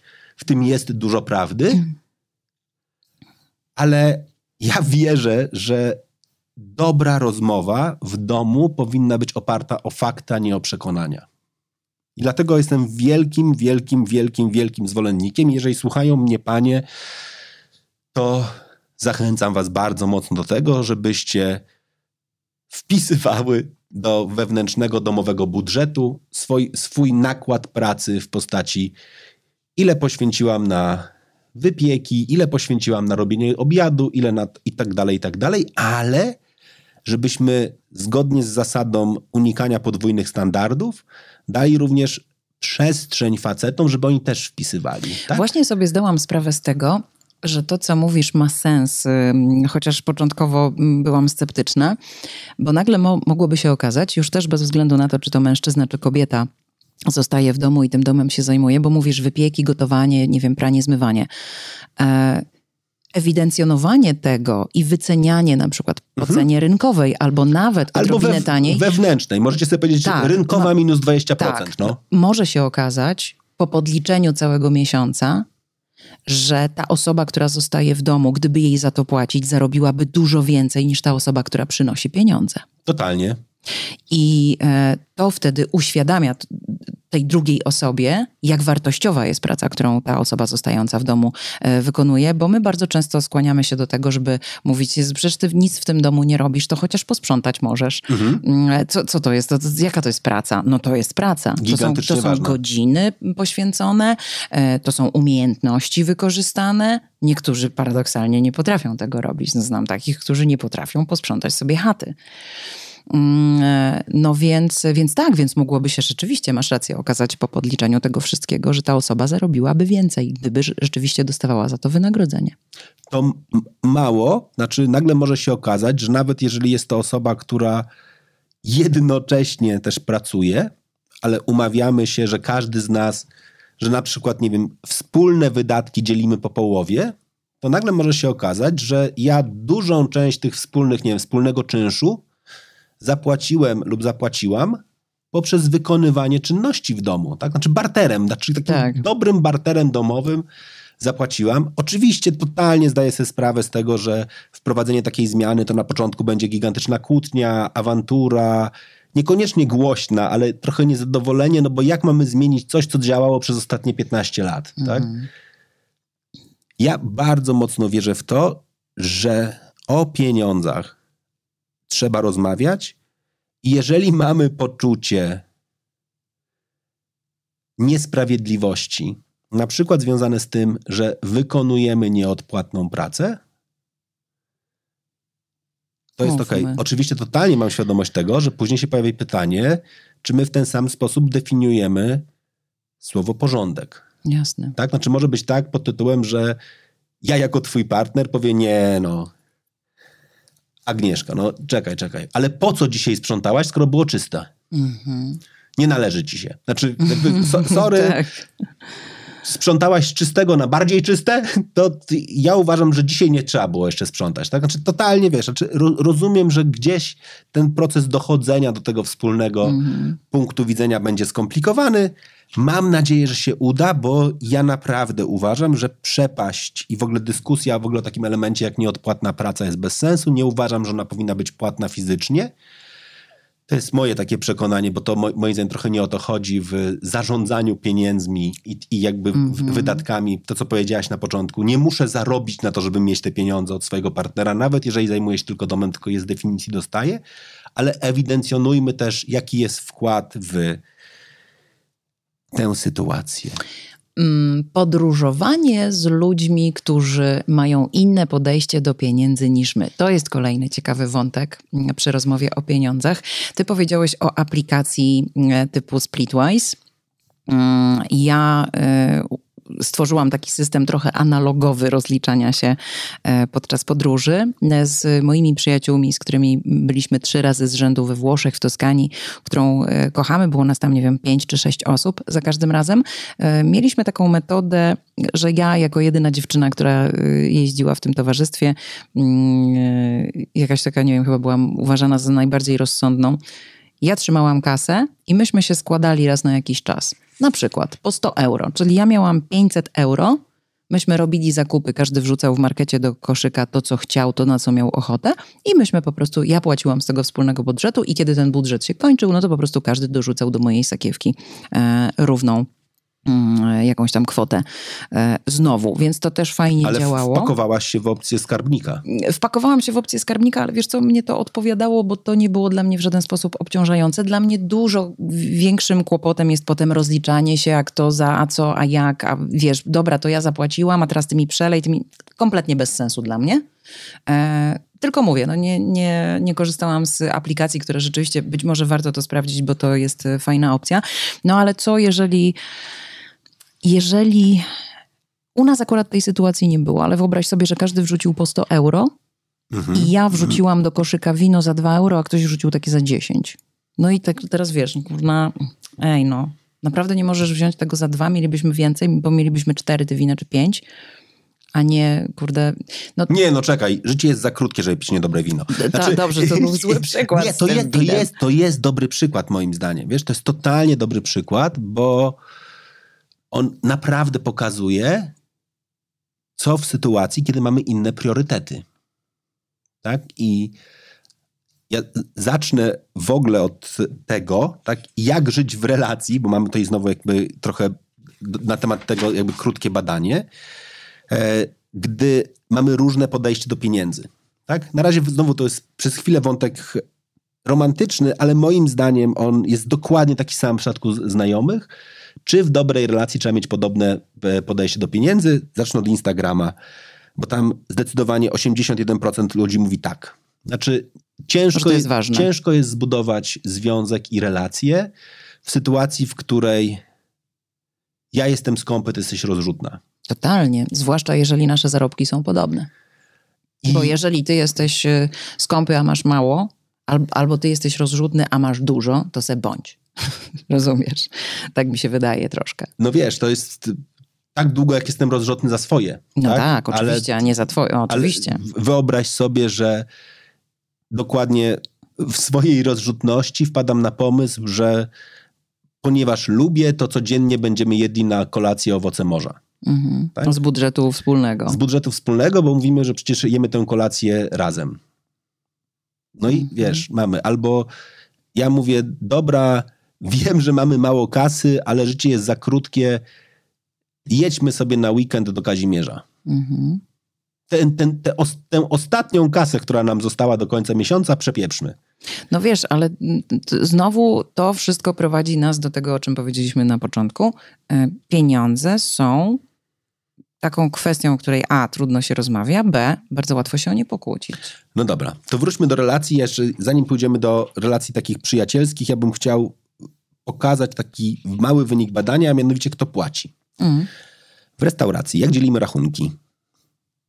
16% powiedziało, że płaci ten, który nas zapraszał, czyli organizator. Mhm. 53% powiedziało, że każdy płaci za to, co zamówi. I to jest ten twój przykład. Jeżeli zamówiłem wino za 2 euro, to płacę 2 euro, jak za Tak. 10, to za 10, a 32% powiedziało, dzielimy rachunek porówno, czyli jak poszliśmy w 6 osób, dzielimy go na 6 i każdy płaci swoją część. I to jest ba- bardzo ciekawe, jeśli chodzi o przyzwyczajenia. Ty powiedziałaś, że nie dajesz innym za siebie płacić. Tak, rzadko, rzadko pozwalam. To, to był dla mnie największy szok i to naprawdę jakby, to, była, to był mały kwas, to mogę powiedzieć. Jak zacząłem się spotykać z Karoliną, to był taki moment, w którym był, wchodziliśmy w kolejny etap związku, czyli poznajmy przyjaciół. Znaczy postanowiłam nie pokazać innym ludziom. Wiesz, trudne. I powiedzieliśmy, że ich zapraszamy na kolację. W związku z czym poszliśmy na kolację i ja mam absolutnie wdrukowane przez mojego ojca w domu rodzinnym zapraszasz, płacisz.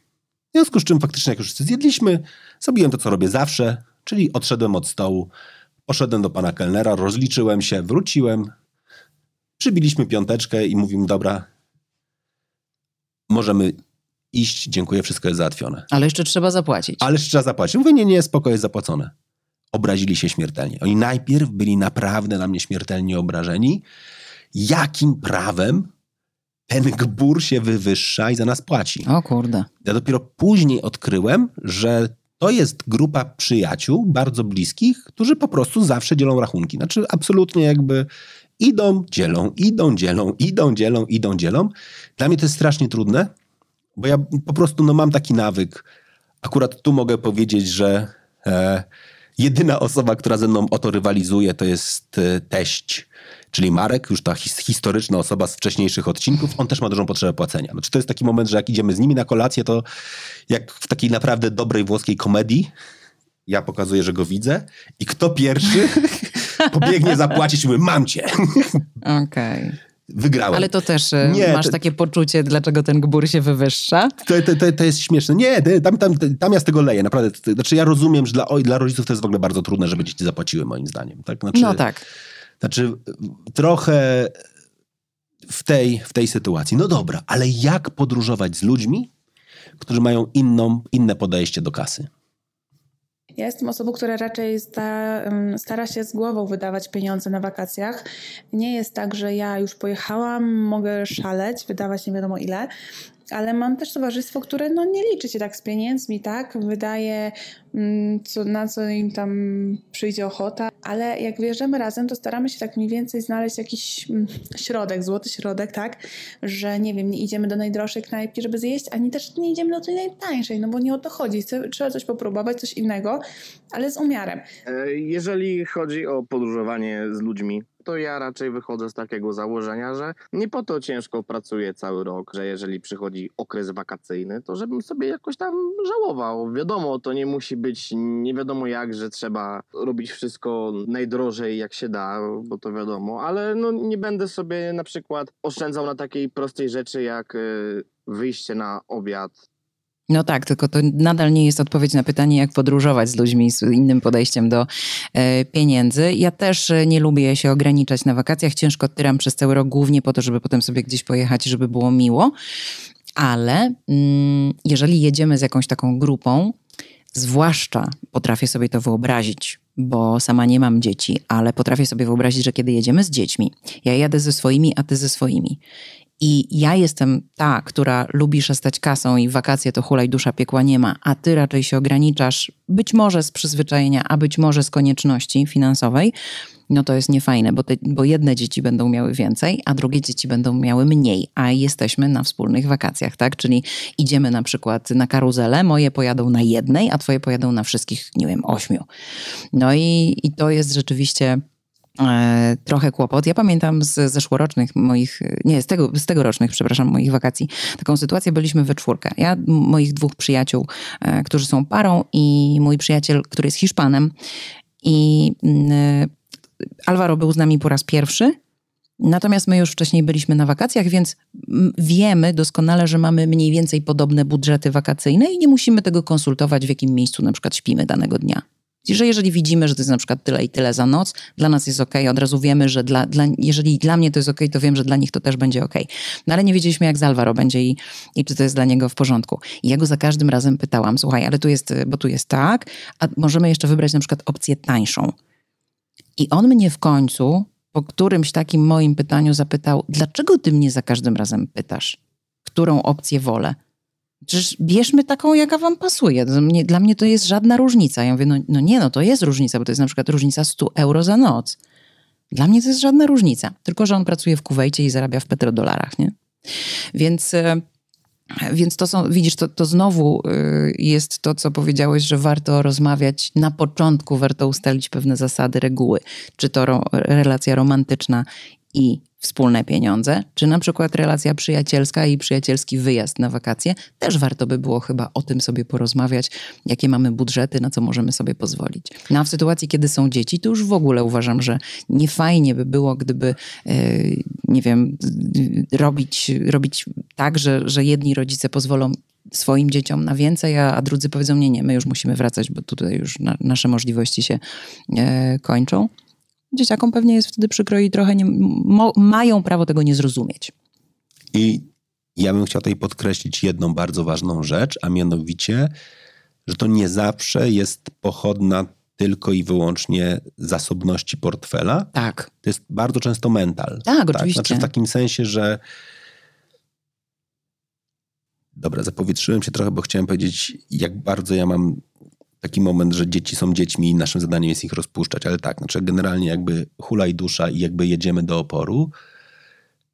Ja niestety faktycznie osobiście mam tak, że jeżeli są ze mną inne dzieci, to jeżeli mam tą dużą wrażliwość, no mam tą wrażliwość, jeżeli widzimy, że ich rodzice mówią już stop, to ja mówię, dobra, chodźcie, To wujek zapłaci. Wujek zapłaci w rozumieniu, zawsze tam jest jakaś ściema pod tytułem ojejku, rąbnąłem się i mam cztery bilety, musimy je wykorzystać.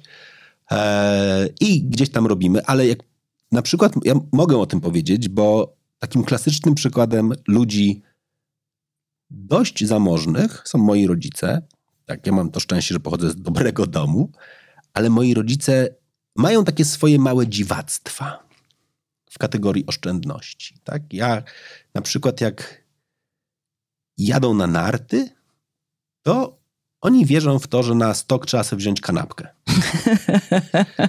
I to jest nieprawdopodobne. I to w ogóle nie wynika z tego, że ich nie stać na to, żeby na stoku zjeść sobie normalnie w, w knajpie, tylko oni po prostu są tymi, którzy wychodzą z założenia, że kanapka jest ok. Ja rozumiem, to jest pokolenie stanu wojennego. To jest jakby pokolenie braku, jakby generalnie jakby braków oni też pochodzą i jedno i drugie z kolei z bardzo biednych domów i jakby oni są tym pierwszym pokoleniem, które sobie dobrze poradziło finansowo, ale do wszystkiego dochodzili sami, więc oni zawsze pamiętali ten moment, kiedy tych pieniędzy w domu nie było w ogóle, więc mają do nich gigantyczny szacunek. No widzisz, ty... I teraz jak ja z nimi jadę, to ja dostaję szału, tak? Znaczy w no takim tak. sensie, i to, i to to jest nie do przejścia w takim sensie, bo to w ogóle nie jest problem taki, że ja powiem, chodź mamo, tato, ja wam kupię ten obiad, bo to w ogóle nie o to chodzi, tak? Znaczy to jest ten moment, kiedy oni mówią na przykład, my nie jesteśmy głodni. Albo, my, albo my nie idziemy na obiad, bo mamy kanapki. Albo my, no nie, oni nigdy nie mówią, że nie, nie, nie idziemy na obiad, bo mamy kanapki, oni mówią, my idziemy jeszcze pojeździć i idą na przykład do innej restauracji niż my, gdzie sobie kupują herbatę i z tą herbatą piją te kanapki. Znaczy jedzą te kanapki. Co jest na przykład strasznie smutne w momencie, kiedy specjalnie po to pojechaliśmy razem, bo pojechały też moje dzieci, po to, żeby oni jako dziadkowie mogli też w przerwie trochę spędzić z nimi czasu, a ta rzecz nas ogranicza, tak? I to jest... Ten wiesz, mental. I to jest, to jest strasznie jakby strasznie trudne. To jest później pytanie pod tytułem na przykład, nie wiem, czy przemieszczamy się metrem, czy jedziemy taksówką. Bo to są tego typu, moim dylematy, tak? Mam przyjaciół, którzy trochę jak ty, jak jadą gdzieś, to uwielbiają zwiedzać. W związku z czym dobrze wiesz, że bilety na różne atrakcje turystyczne nie zawsze są tanie. Mhm. Tak, ale le lecimy po kolei. Jedno muzeum, drugie muzeum, trzecia wieża, czwarta rzecz. Skoro już podjęliśmy decyzję, że kolekcjonujemy wspomnienia, to kolekcjonujmy. Tak? Mhm. I bardzo często nie mówią, najgorsza rzecz jaka jest, to jak się trafi ktoś, kto mówi, dobra, to ja nie wejdę, ja na was poczekam na zewnątrz, a to ja dziś nie pojadę, bo to jest całodniowa wycieczka bez, bez sensu. Przy podróżowaniu mówiliśmy, to jest ok, nie musimy się ograniczać, a z drugiej strony myślę, że skoro podejmujemy decyzję o że tym, jedziemy że jedziemy razem. zwiedzać razem, to warto to naprawdę jakby przegadać na samym początku. Wydaje mi się, że w bardzo dużej mierze podejście do pieniędzy wynosi się z domu i ty masz to wielkie szczęście, że akurat tego podejścia y, swoich rodziców nie wyniosłeś, bo ono rzeczywiście komplikowałoby ci życie być może w, w tej chwili. Ja na przykład... Ja mogę się... powiedzieć jako anegdotę, bo to był ulubiony tekst mojego ojca, który mnie doprowadzał do szału. Jak ja wracałem, wtedy najmodniejszą marką jeansów były Wranglery, to jeszcze nie był czas Lewisa i ja zawsze mówiłem, że chcę Wranglery, a mój ojciec mówił, jeansy Odra też są dobre. no wiesz, no...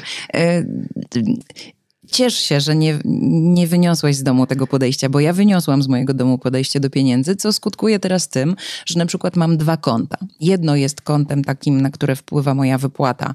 E, stamtąd robię wszystkie mm, opłaty, takie wiesz, pokrywam wydatki bieżące, a drugie jest takie, na którą przelewam e, każdą ekstra kasę, którą zarobię. I tam na przykład mam takiego pierdolca, to jest, to jest przedziwne, nie wiem skąd mi się to wzięło, że ja tych pieniędzy z tego konta oszczędnościowego nie mogę ruszyć, Mało tego, jeżeli powiedzmy, że tam jest na przykład 9800 zł, ja muszę dopłacić te dwie stówy, żeby było 10 i tam ma być równo, i tam nawet jak 50 zł czasem, czasem urwę, bo nie mam, e, nie mam możliwości innej, to potem muszę szybciutko dopłacić, żeby tam było równo. E, więc ma, mam coś takiego, że te pieniądze tam muszą być i po prostu, żeby skały strały, to ja ich nie mogę ruszać, ale na przykład to, to może nie jest kwestia pieniędzy, ale tak jak mówisz, y, pokolenie, nie wiem, stanu wojennego i w ogóle um, ludzie, którzy zaznali braków pewnego mhm. asortymentu. E, moi rodzice mieli dokładnie to samo. Moja mama e, mroziła masło kostkach w zamrażalniku i miała tego masła po prostu, wiesz, po kokardę. Mm, e, I ja robię dokładnie to samo, nie wiem po co. Przecież ja mogę iść do Biedry każdego dnia, którą mam 200 metrów od domu i kupić sobie paczkę masła. Nie, ja mam po prostu zamrożone cztery kostki masła w lodówce, wiesz. Bo to wyniosłam jakoś z domu i, i mimo, że nie potrzebuję teraz i to troszeczkę chyba pokazuje, że z pieniędzmi może być podobnie. Że u mnie tak, raz Dok- dokładnie, widzę, że moje życie wygląda dokładnie tak samo, jak wyglądało życie moich rodziców. Czyli czasem hajs był, czasem nie było. E, I tak samo jest właśnie u mnie. I ja po to, żeby zabezpieczać się na ten czas, kiedy hajsu nie ma, mam to drugie konto, że ja sobie, a ty, gdzie sięgasz po te pieniądze? To, wiesz, tak jakby to nie było moje w ogóle. Wiesz, tak jakby były dwie kołotki. Jedna mówi, ty uspokój się, to nie twoje, nie ruszaj. E, więc no, wydaje mi się, że to z domu wyniosłam zdecydowanie. Ojejku, ale teraz to bardzo fajną rzecz, którą powiedziałaś, bo to jest jedyny obszar, co do, co do którego mogę się przyznać, Karolina, możesz mi zastrzelić za to, mamy czasem spiny, to jest moje mrożenie pieniędzy. Ja z kolei wyniosłem z domu kompulsywne zakupy. Moi dzieci są bardzo oszczędni, ale kupują jakby hurtowo, tak? Znaczy jakby no dobra, mają dużą, dużą spiżarnię, w związku z czym jak jadą kupić cukier, to trzeba kupić 10 kg tego cukru, niech, niech stoi. Mhm. Tak? Jak z tymi kostkami masła. Jak z tymi kostkami masła, tak? To znowu jest jakby takim pokoleniem, nigdy nie wiadomo, kiedy zabraknie, trzeba mieć w domu zapasy żywności i w ogóle wszystkie inne rzeczy. Karolina, która jest osobą niezwykle racjonalną, jeśli chodzi o wydawanie kasy i mówi, nie ma sensu mrozić pieniądze w coś, co zawsze możesz kupić. Ona jest taka jak dokładnie, kiedyś miałem w drugim podcaście, czyli Hera Oner, rozmowę z architekt porządku i ona powiedziała, moją główną spiżarnią jest żabka. Ja trzymam w domu jeden sok pomidorowy, jeżeli potrzebuję drugiego, idę do sklepu. Tak, nie, nie potrzebuję dzisiaj trzymać ten. Ja jak idę kupić soki pomidorowe, to kupuję zgrzewkę. okay. tak, od razu. Tak, one muszą stać w Czyli domu. jednak coś masz właśnie wyniesione Tak, znaczy, z domu. To mam, znaczy mam, mam kompulsywne zakupy i to jest dokładnie temat, który nam się regularnie czasami wraca pod tytułem dlaczego tak, do wspólnego budżetu właśnie zamroziłeś kasę? Tak? Znaczy, dlaczego musimy zamrozić jakieś pieniądze? I to też jest jakby taki element chociażby, który teraz nad tym dużo pracujemy. Ja obiecuję cały czas, że będę robił mniej kompulsywne zakupy, ale jakby to jest trudne, tak mam po prostu, jakby, że mam, jest dużo pozytywnych tego elementów, że kupuję hurtowo i dużo.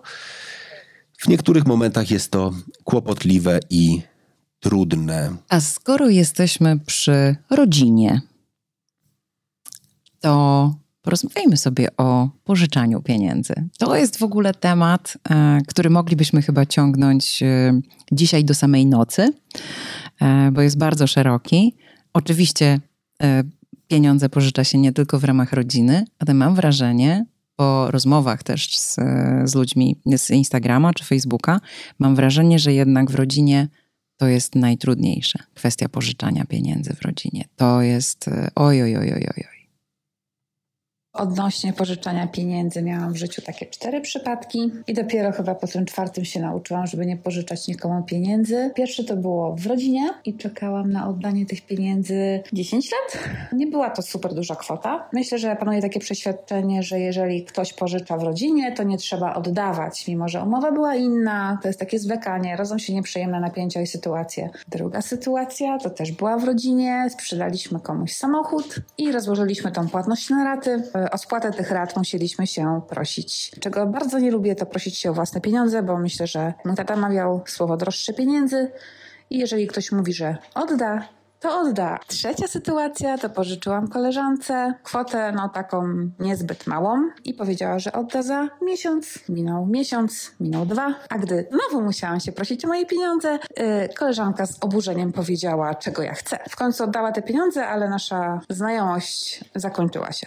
Ten czwarty przypadek to koledze pożyczyłam pieniądze, bo on nie mógł tam zrobić przelewu. Znowu musiałam się prosić dłuższy czas o swoje pieniądze. Zostałam zmieszana właściwie z błotem i zlekceważona i w ogóle strasznie nie potraktowano, że prosiłam się o swoje pieniądze. Niestety, jeżeli chodzi o pieniądze i przyjaźnie, to jednak nie idzie w parze. Totalnie po tych czterech przypadkach mam zasadę, że nie pożyczam książek i nie pożyczam pieniędzy.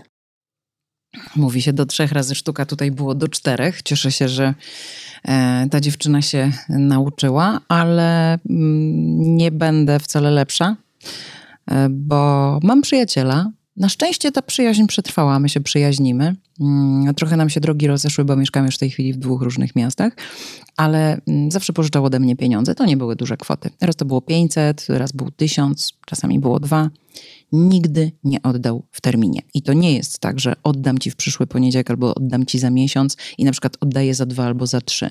To potrafiło być pół roku. I przestałam mu pożyczać pieniądze i zaczęłam ściemniać, że nie mam. I y, dzisiaj mam wrażenie, że trochę y, w ogóle jakby tutaj podczas tego podcastu, kiedy nagrywamy dobrą rozmowę, to mam wrażenie, że mówię dużo takich rzeczy, którym, których nie powiedziałabym e, na co dzień, albo wiesz, w innych okolicznościach, albo właśnie ludziom, o których opowiadam.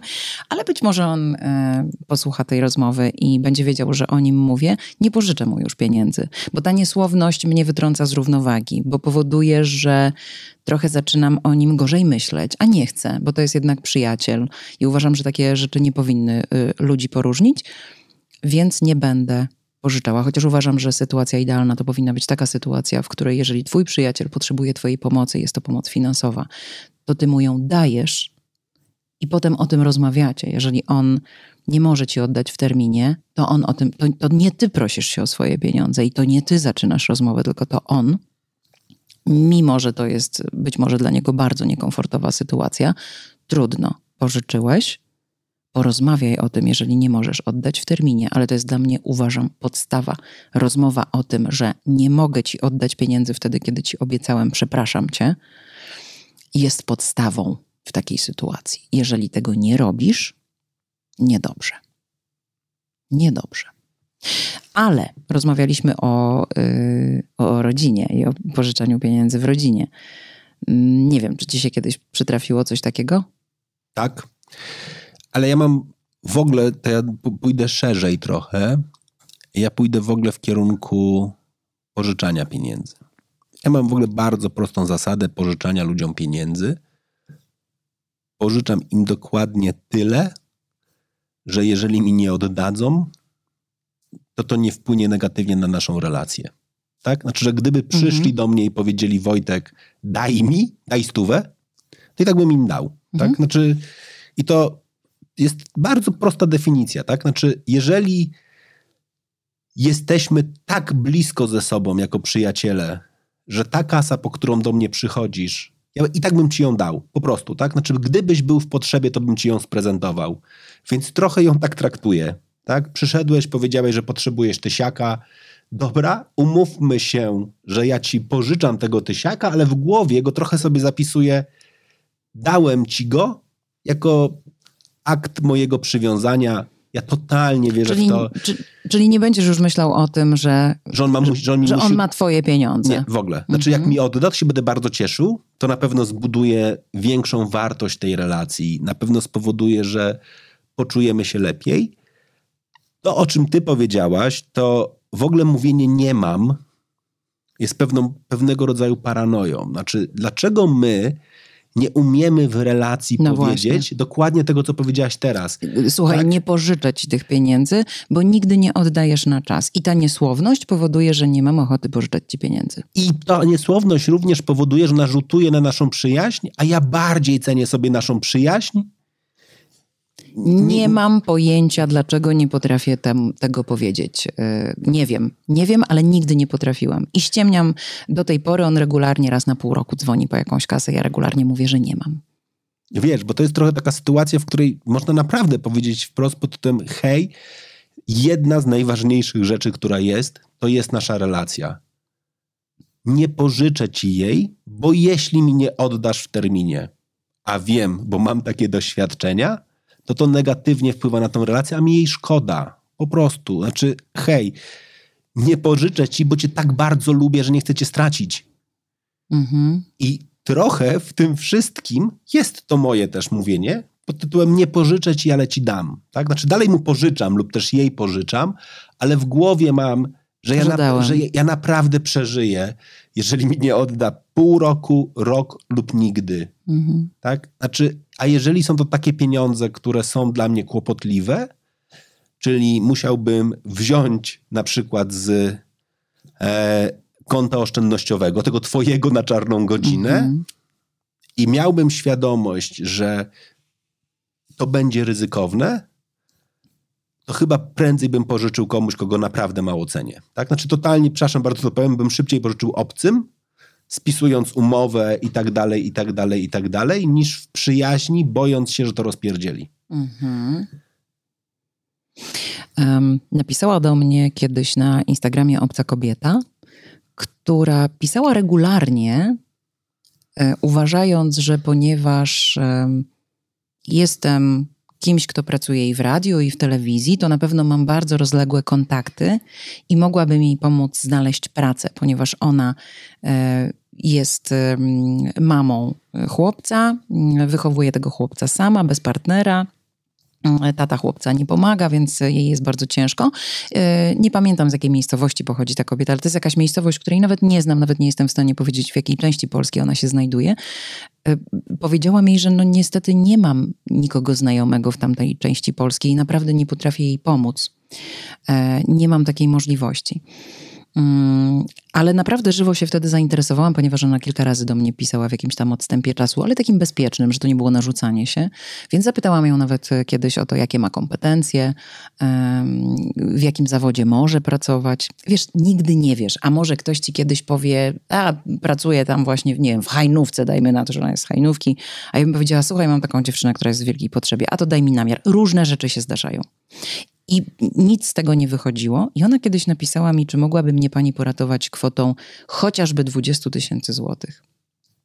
To chociażby sprawiło, że ja się w ogóle strasznie źle poczułam, bo to.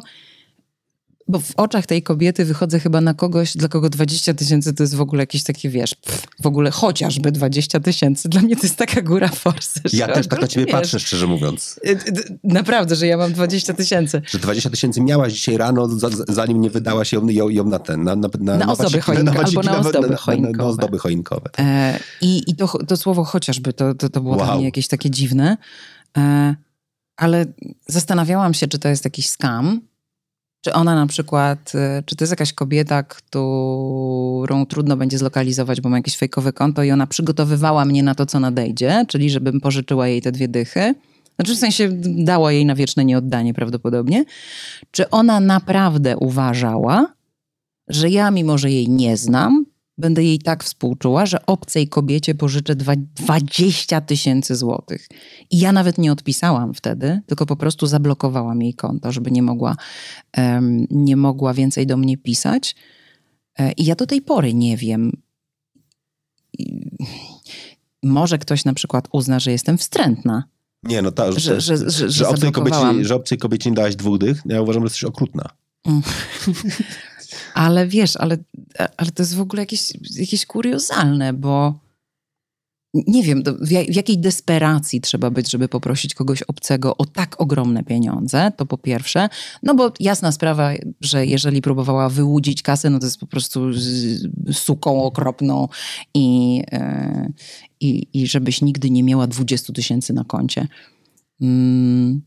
Natomiast no nie wiem, ale to, ale to też w ogóle jest takie bardzo dziwne. To jak ty powiedziałeś, że prędzej byś pożyczył obcemu, to może ja ci dam, dam na nią namiar. Nie, to ja nie, nie, nie miałem na myśli takiego obcego, tak? Znaczy miałem takiego na, na myśli obcego, czyli ludzi, których znam, ale z którymi nie łączą mnie relacje przyjacielskie. Krótko mówiąc, że jeśli go stracę z kręgu znajomych, Mhm. to nie stracę nic. Okej. Tak? Dalej to jest oczywiście jakby, gdybym miał hipotetycznie to zrobić, to dalej byśmy to zabezpieczyli, opisali prawnie i tysiąc innych rzeczy.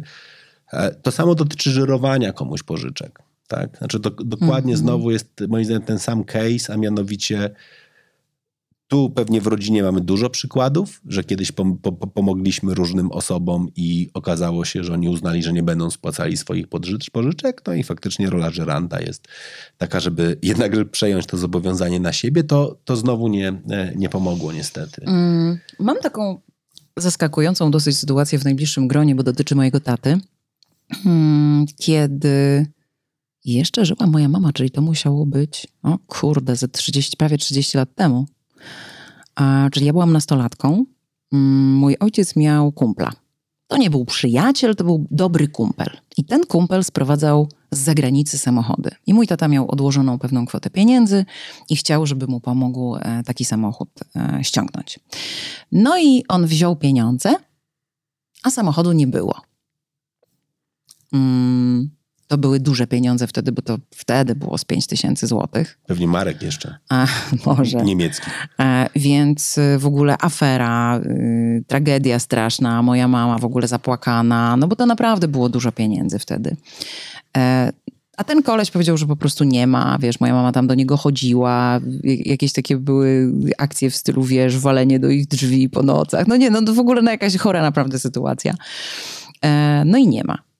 I teraz wyobraź sobie, że mój ojciec po 30 latach w ogóle totalnie ma w nosie, że on coś takiego zrobił, się kumplują. Nadal. I ja tego nie kumam. Jak mój ojciec powiedział mi kiedyś, a bo tam dajmy na to, że on jest Piotrek, a bo Piotrek to coś tam. Ja mówię, ale który Piotrek? Ja mówię, ten Piotrek, który nam zajumał pięć koła 30 lat temu? No tak. Ja mówię, to ty już tego nie pamiętasz? Nie mogłabym się chyba z kimś takim kumplować po tylu latach, kto ostatecznie tych pieniędzy nie oddał. Jakby to istnieje coś takiego jak przedawnienie? Wiesz co, to jest, w ogóle, to jest w ogóle bardzo ciekawy wątek. Pewnie go dzisiaj nie będziemy bardzo kontynuować, ale on trochę dotyczy tego, tego pierwszego tematu, o którym rozmawialiśmy, czyli robienia kariery. I faktycznie jednym z większych wyzwań dotyczących niestety karier kobiet jest to, że awans na najwyższe stanowiska w firmie jest utrudniony przez tę cechę, o której ty powiedziałaś. I to są niestety badania.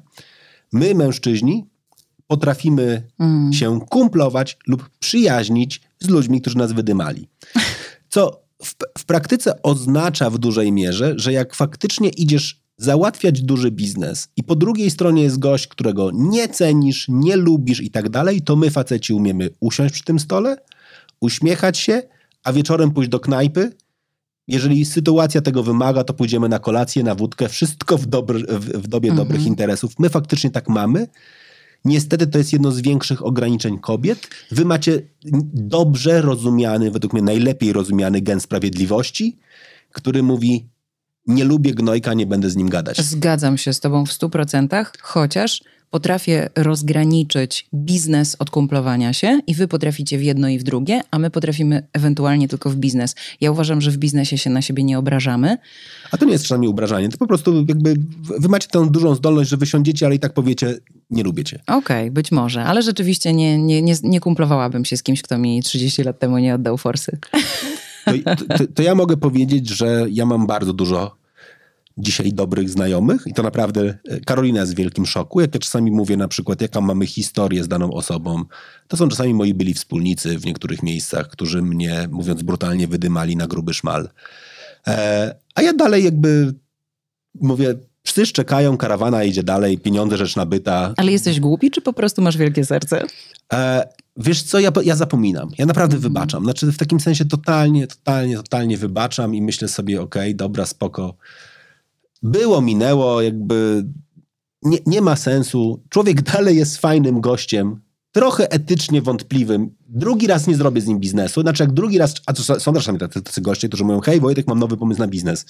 Ja wtedy mówię, ej, czekaj, Maciek, ale ostatnie kilka lat temu mnie, nie poszło nam. nam nie poszło i się naprawdę rozjechaliśmy bardzo mocno. Dlaczego uważasz, że teraz nam się nie, że teraz się nie rozjedziemy? Ale to jest coś zupełnie innego. Ale czasami to chodzi też nie o takie duże pieniądze. Mam takie dwie znajomości, które dobiegły końca właśnie ze względów finansowych. E, jedno to jest kolega, który z którym kiedyś spróbowaliśmy zainwestować w kryptowaluty. On siedział w tym dosyć długo, coś tam z tego wyciągnął i tak dalej. Dwa, ten proces oddawania tych pieniążków jakieś 6-7 lat. Wyemigrował do Portugalii, w tym momencie tam jest deweloperem. Nie ma nigdy pieniędzy. Za każdym razem, kiedy się skończy, kiedyś dopina temat, no coś się wysypuje na ostatniej prostej niestety i no nie ma niestety, żeby oddać mi trochę takiej ma małej sumy. A druga to kiedyś się pokłóciłem o 50 euro, gdyż pojechałem do Polski samochodem, bo miałem zabierać z powrotem, czy mieliśmy wracać z powrotem z koleżanką, którą, którą mieliśmy jechać dalej do Paryża i postanowiłem, co będziesz lecieć samolotem, ja przyjadę i tak pojadę samochodem po prostu i polecimy, pojedziemy razem, nie, nie będzie musiał cię zawozić na lotnisko, ani z lotniska później, także myślę, że bez problemu. No i powiedziałem na koniec drogi, no, że myślę, że 5 dyszek to będzie odpowiednio, no i się zakończyła znajomość, bo powiedziałem za dużo. Ja się modlę, żeby nigdy nie znalazła się w takiej sytuacji, żebym nie musiała pożyczać pieniądze. Na tą chwilę jestem do przodu i oby tak dalej było. Nie pożyczam, a to dlatego, że pożyczyłam. Jest tak, że nie jest oddane i tego nie zmienię w żaden sposób. Nie będę się cięła szarym mydełkiem, bo co zrobię, jak ktoś nie oddaje pieniędzy? No właśnie, jeżeli chodzi o tego chłopaka, to jest chłopak z Holandii, dlatego tam było, że, że pojechał y, samochodem do Polski. Mm, A ja akurat, Być- ja rozumiem tę dziewczynę. Znaczy, jeżeli oni na początku nie, Nie, ustalili... właśnie, to chciałam że, powiedzieć. To, że to nie jest jego gest, mhm. hej, pojedź ze mną, tylko robimy bla bla car bez bla bla car, No. to to jest... To tak samo jak z tymi prezentami z drugiej ręki. Jeżeli uprzedzisz kogoś, że, że to jest właśnie taki prezent, jeżeli wiesz, że ten, ten ktoś się na to godzi, to w ogóle spoko. Tak, trzeba ustalić zasady rzeczywiście. Słuchaj, to zrzucimy się na wachę, okej? Pojedziesz ze mną i tak wyjdziecie taniej. No to jest z góry czysta sytuacja. Mm. No teraz się zawiesiłam, yy, bo chodziło o tę drugą dziewczynę. Która, się, E, która jest szczęśliwa, że nie musi, tak. nikomu, że, że nie musi pożyczać. e, że pożyczyła i, i rzeczywiście mm, znajomość się skończyła. Ja chyba zmieniłam w ogóle, mm, bo ona mówi, no co, co zrobię, jeżeli ktoś nie oddaje pieniędzy. Moje podejście do pieniędzy z, z biegiem lat się zmieniło, ale to dlatego, że z biegiem lat mam ich coraz więcej. To znaczy coraz więcej rzeczy robię zawodowo, coraz więcej zarabiam mm, i łatwo jest mówić, że to tylko pieniądze, kiedy się je ma.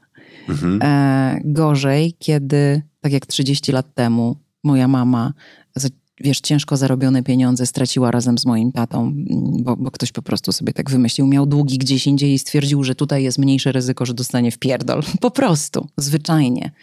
Miał długi gdzieś u jakichś ludzi, y, tak wynika z mojego małego śledztwa, e, u jakichś ludzi, którzy mogliby mu wybić zęby, a moja mama raczej by mu zębów nie wybiła, więc wybrał to.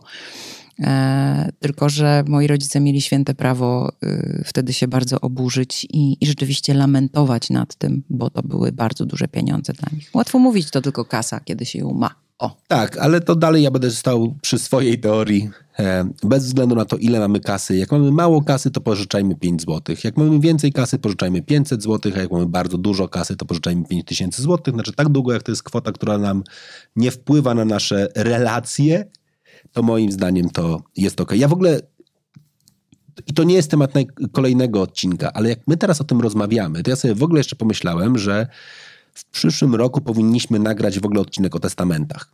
I o tym, dlaczego ludzie piszą, nie piszą Okej. testamentów, bo ja sobie myślę, że to też jest taki wątek, że ja bym chciał, żeby moje dzieci wiedziały jednak, komu ja pożyczyłem te pieniądze. Bo to jest też jakby taki moment, o którym czasami warto pamiętać. I to nie chodzi tylko o te pieniądze, ale w ogóle o podjęcie odpowiedzialności, jak w przyszłości podzielić swój majątek. Ale przepraszam bardzo, nie pytaj mnie, w którym momencie tej rozmowy mi się to pojawiło, ale tak, jak zaczęliśmy rozmawiać o tym, że pożyczamy pieniądze, to ja również sobie pomyślałem, że czasami to jest takie pożyczenie i później, no właśnie, w sumie kto ma to odebrać? I teraz to, to akurat jest case bardzo, ba, przypadek bardzo, bardzo praktyczny. Niestety w tym roku umarł brat e, mojego bardzo dobrego kolegi, który był w miejscowości, w której mieszka niedużej, takim właśnie bardzo fajnym gościem, który wielu pomagał. I niestety umarł nagle na zawał. I okazało się, że jednym z istotnych problemów jest to, że on pożyczył pieniądze wielu osobom, ale oprócz niego nikt nie wie nikt, o, komu. nikt o tym nie wie. Jakkolwiek to głupio nie zabrzmi, to duża część wsi ucieszyła się z jego śmierci, Tak, bo właśnie okazało się, że im się anulował dług. tak. Niektórzy oczywiście, to też jest bardzo wzruszające, przyszli honorowo i powiedzieli, że oni teraz widząc jakby oddadzą, żeby też pomóc rodzinie, ale nie wszyscy się tak zachowali. Tak? I to jest w ogóle gdzieś tam jakby taka zupełnie inna, inna historia. Dobra, to czym kończymy? Tak, z twojej perspektywy, jakie masz główne wnioski a propos pieniędzy? E, Mam takie wnioski, że mm, planowałam zakończyć słowami e, powiedzenia dobry zwyczaj nie pożyczaj, ale przekonałeś mnie w tej rozmowie, czyli to była dobra rozmowa, do tego, że warto pożyczać, bo to pomaga ludziom, ale właśnie takie pieniądze, na które nas stać i które jeśli stracimy, to niewiele w naszym życiu zmienią. I w tego się będę i tak, i w relacji. Nie, tego się będę w takim razie trzymała. To był odcinek dobrej rozmowy o pieniądzach. A w kolejnym odcinku, ponieważ wejdziemy w nowy rok, to taki odcinek noworoczny. A co jest najbardziej związane z nowym rokiem oprócz kaca? I najgłupsze postanowienia. To co? Pogadajmy o postanowieniach noworocznych. W kolejnym odcinku porozmawiamy o tym, po co, jak, dlaczego, co sprawia, że nam się udaje dotrzymać swoich noworocznych postanowień, a co sprawia, że z roku na rok lista kolejnych postanowień rośnie i żadnego nie zrealizowaliśmy. A tymczasem życzymy szampańskiej zabawy sylwestrowej. Bawcie się dobrze, a tej rozmowy, jeżeli będziecie słuchali, na przykład wracając z wizyt w rodzinie swojej, czy też w rodzinnych stronach świątecznej, to pamiętajcie, wyślijcie ją od razu swoim znajomym, żeby o niej porozmawiali i wyciągnijcie telefon i nagrajcie się. 602 88 5600 Dawajcie nam głosówki do kolejnych rozmów. Niezmiennie jesteśmy też na Instagramie oboje z Wojtkiem, więc y, zapraszamy do usłyszenia w kolejnej dobrej rozmowie.